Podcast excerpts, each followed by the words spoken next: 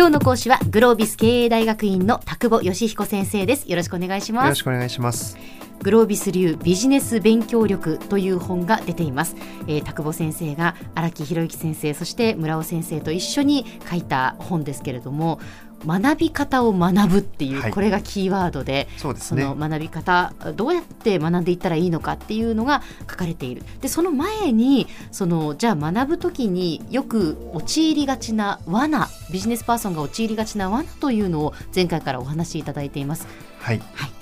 えー、前回はですねまず1つ目の罠としてあまり明確な目標を設定せずに学び始めてしまって結局続かない、はい、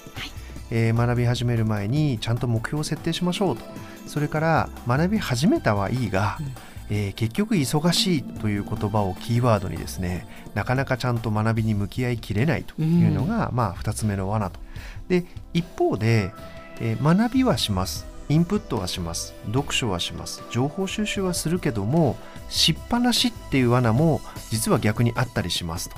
えー、いろんなことを知ってます。あの人はこう言ってる、この人はこう言ってる。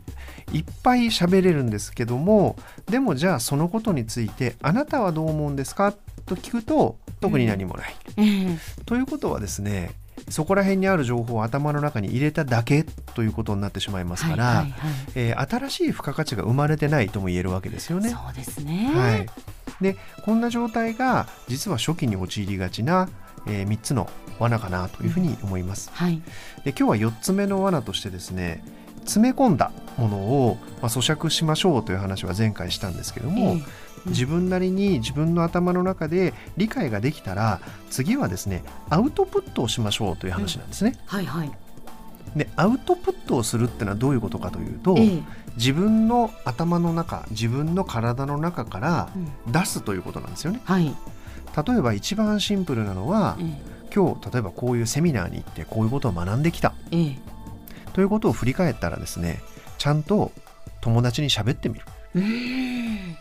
で出してみるとですね出すってことは聞き手がいるってことですから、ええ、なんか聞かれるんですよね、はい、それってどういうこと、うんうん、あれ？ってその質問をされるとあ実はよく分かってなかったかも、うん、みたいなことが起きるので、はい、またさらにそこで学びが深まるわけですよね。確かにそうですね。あの聞いたことを自分の頭の中に入れとくだけでは、うん、やっぱりそれ以上進歩しない、うんで入れっぱなしになってしまう、えまあ、こんな話なんですよね。はいはいでじゃあ1対1の会話を何回かしてみたら、え今度は複数の人に喋ってみたらいいですよね。例えば昨日こういうセミナーに行ってねってことを自分の会社のメンバー何人かに昼ご飯食べながら喋ってみる。はい、そうすると1対1の質問には答えられても、うん、また別の角度の質問には答えられなくて窮してしまうかもしれません。でもそこがまた能力開発のチャンスですよね。ええ基本的に学ぶもしくは自分の能力を高めるっていうのはですね、困るっていうのが実はキーワードなんですよね。はあ、困る。困る。困りたくないですけどね。困りたくないんですけど、うん、困るから、はい、あ、やばいと思って脳が動くわけですよ。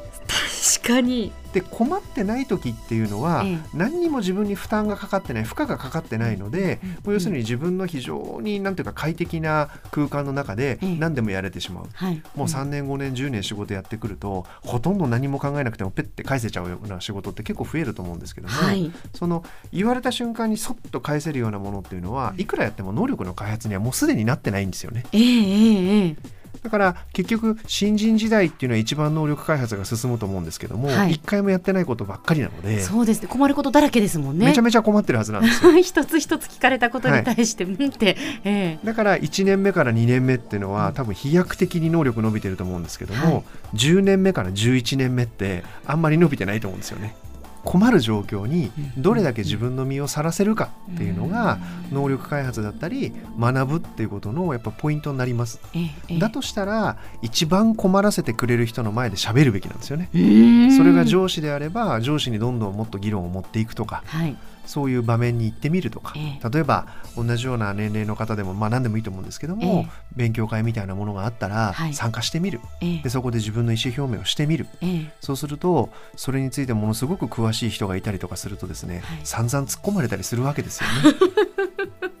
それがやっぱり学びの大きな大きなポイントだと思います。でそれの延長線上で言うとですね、そういうことをすることによって、はい、人からのフィードバックがもらえますよね。はい陥りがちな罠逆側から言うならば学びがうまくない人っていうのはそのフィードバックを受けないんですね。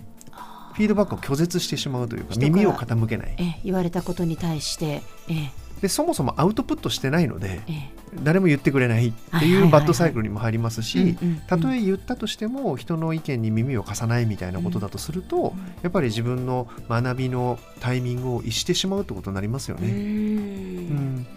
だから最近であれば例えば喋るということ以外にも、ええ。ブログに何か自分の意見を書いてみるとか、はい、フェイスブックに何か書いてみるとか、うん。僕はこの件についてこういうふうに思う僕はこうだって言えば、やっぱり友達が見ていてそれは違うんじゃないのとか、まあ、たまには炎上しちゃったりもするかもしれませんけどえも、えええ炎上っていうのを見方を変えればすごいフィードバックですから、本当にそうですね。あこういうことにはこういう反応する人がいるんだみたいなことが分かれば、うん。またそれはそれで自分にとっては大きな学びなわけですよね。確かに。自分が気づかなかったことに気づかせてくれるかもしれませんもんね。そうなんえ。なので一番やっぱりダメな学びというのは情報をインプットしただけで、はい。外に出さず、フィードバックももらわない、えうん。そうすると全部が自分の中に閉じてしまうので、もう単なる自己満足になっちゃうんですよね。はい、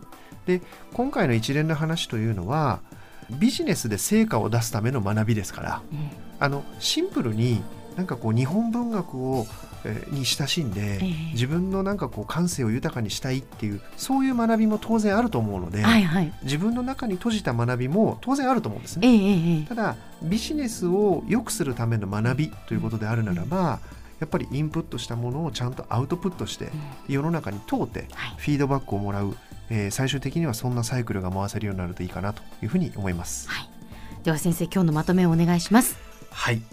えービジネスを良くするために学ぼうということを考えた時にはですねちゃんとインプットしたものを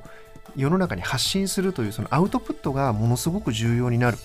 そしてそのアウトプットをすることを通じて、えー他人からのフィードバックとかコメントとかをもらうことが、えー自分の学びのチャンスを作ってくれる、えーそんなことを意識して、えーぜひさまざまな学びに向かっていただきたいなと、えーそんなふうに思います。今日の講師はグロービス経営大学院の田久保義彦先生でした。どうもありがとうございました。ありがとうございます。